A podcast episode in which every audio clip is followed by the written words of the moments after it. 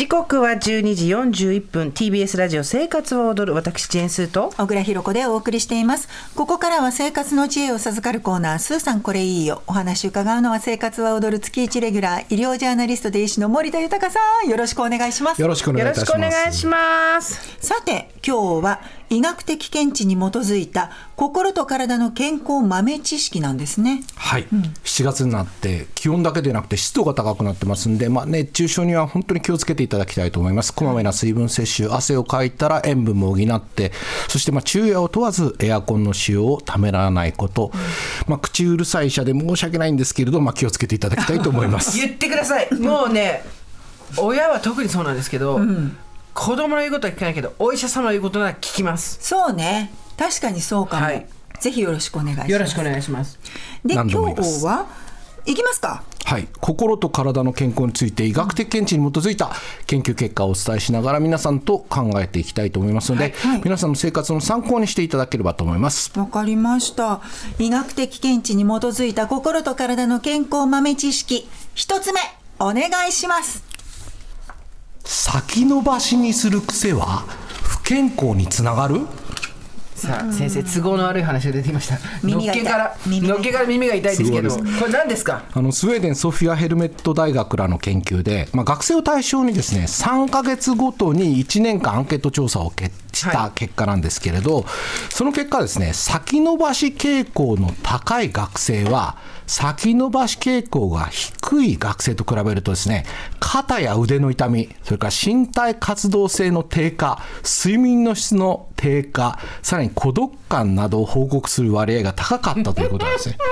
慢慢性的にこう先延ばしするということがですね間接的潜在的に健康へ悪影響を与えているんじゃないかということなんです、うんうん、これなんでなんだ？先延ばしにするとなんでそうなんでしょうね、うん、先延ばしにする傾向にある人っていうのはさまざ、まな行動を起こすのに時間がかかるわけですよね、はい、例えば、まあ、ストレスにさらされていたとしても、うん、ストレスを避けるために取る行動を実践するのが遅れたり、まあ、生活の質を高める行動をするのにまあ、時間がかかってしまったりということで不健康になりがちなんじゃないかと。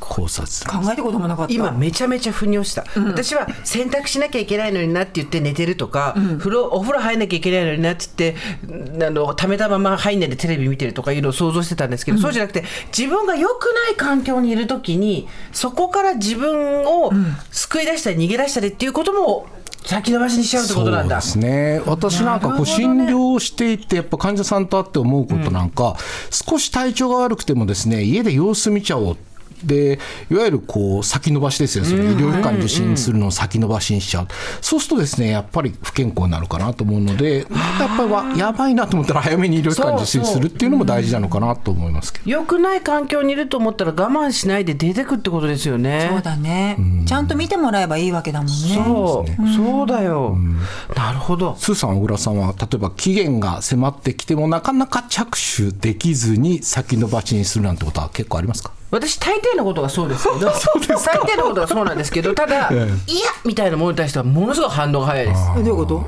だからいやって言ったらすぐやめるとか、そのなんだろうこれ良くない状況だよなと思いながらぐずぐずとかっていうのがない。あーそっちか、うん、あそうやって思い切って嫌って言えるってことね。そう。バン、はい、切り替え。でもそれはすごくメリハリがあっていいと思うんですよね。そうね。あの先延ばしにするとは逆に例えば気を張り詰めて何事にも早く対応しすぎるっていうのも神経をすり減らしますから不健康になりますよね。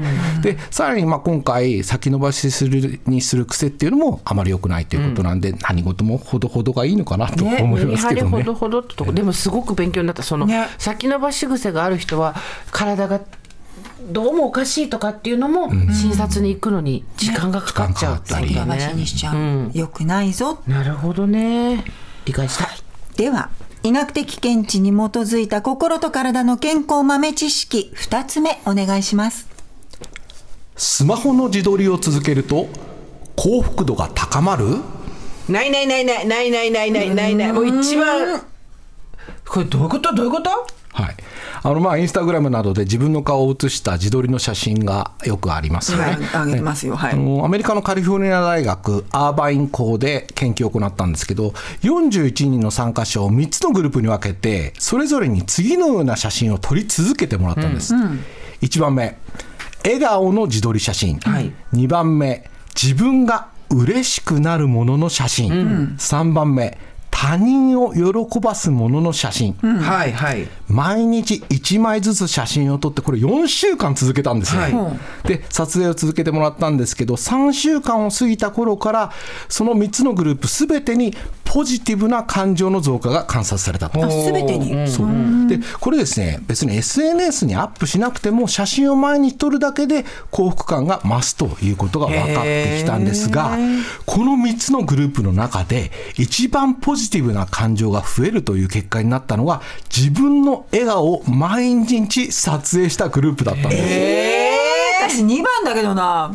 自分が嬉しくなるものの写真、そこでですねスーさん小倉さんこの研究を調査するために生放送中ですが自撮りをしていただくことはなんできますか？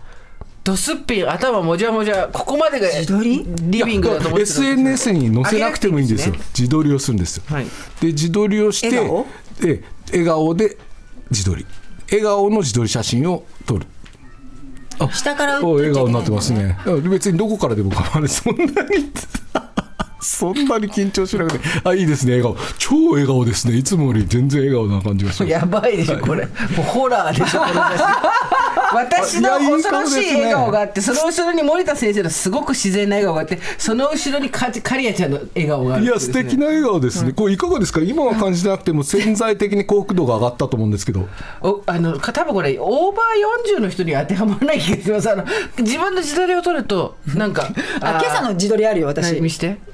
何やってんの？一応してる顔じゃないいやですか。一応使ってますよっていうのをね、やろうと思って巣を、なるほどね。うんうん。巣を使ってるよっていうのまあこれ今日はまだ1日目ですけど4週間毎日続けば効果が出てくるはずです。し、まあ、大阪大学の研究でも年齢を問わずですね自分の顔を見ることでやる気がアップするということなんへです。え年齢を問わず、じゃあ私たちほら1日目だから毎日頑張る。いやでもさこうやって見るとさなんかこう歯茎が上がってきてんだよねほら。そうどうしても上がってくるわよね。そうで激こそこうやってね自分の容姿の変化にいちいち打ちのめされるいやだからこれだから今日見るからそういうふうに思うだけで4週間そうですね。4週間取り続けるとその歯茎が上がってくっていうのも気にならなくなっちゃうんですよ。よね、うん。うんそっかそこじゃないんだなフォーカスが。わかりました先生。頑張ります。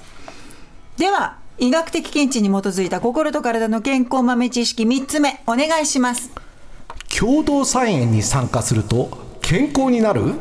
あこれはなんとなくわかる、アメリカのコロラド大学の研究で共同菜園すなわちコミュニティガーデニングがストレスや不安を和らげるだけでなくて食物繊維の摂取量も増加させて心と体の健康を高めるということが分かったんですよね。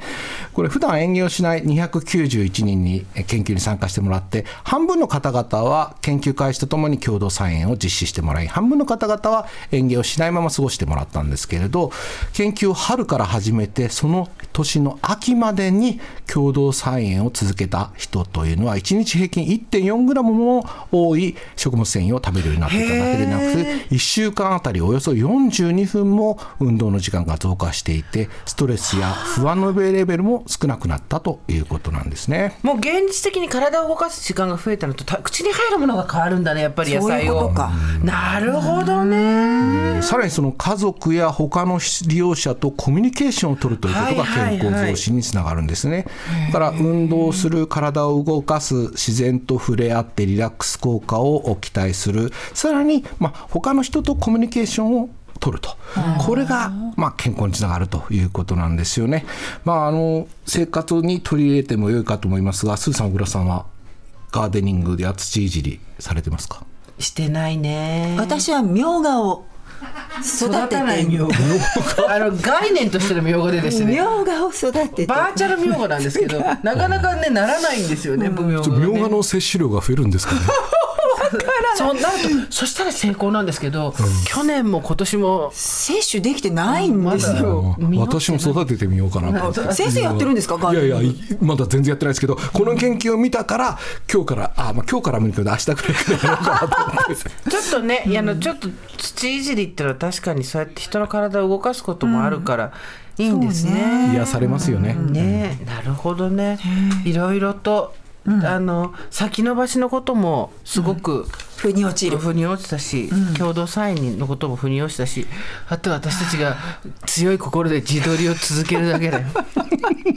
つまり嫌がって自分とるんです向き合おうか。歯茎がどんどん上がっていったりしてあれ歯が長くなっちゃったよ。いやだから3週間やれば慣れちゃ慣れますからその笑顔にあとは笑い方変えりゃはいいいからもう。ということで今日のゲストは医療ジャーナリストで医師の森田豊さんでした。ありがとうございました。がとうございましたありがとうご。ざいました。明日のこの時間は和紅茶専門店レインブラントティーの森本忠さんが登場です。美味しいアイスティーの入れ方を教えていただきます。素敵。この後は交通情報です。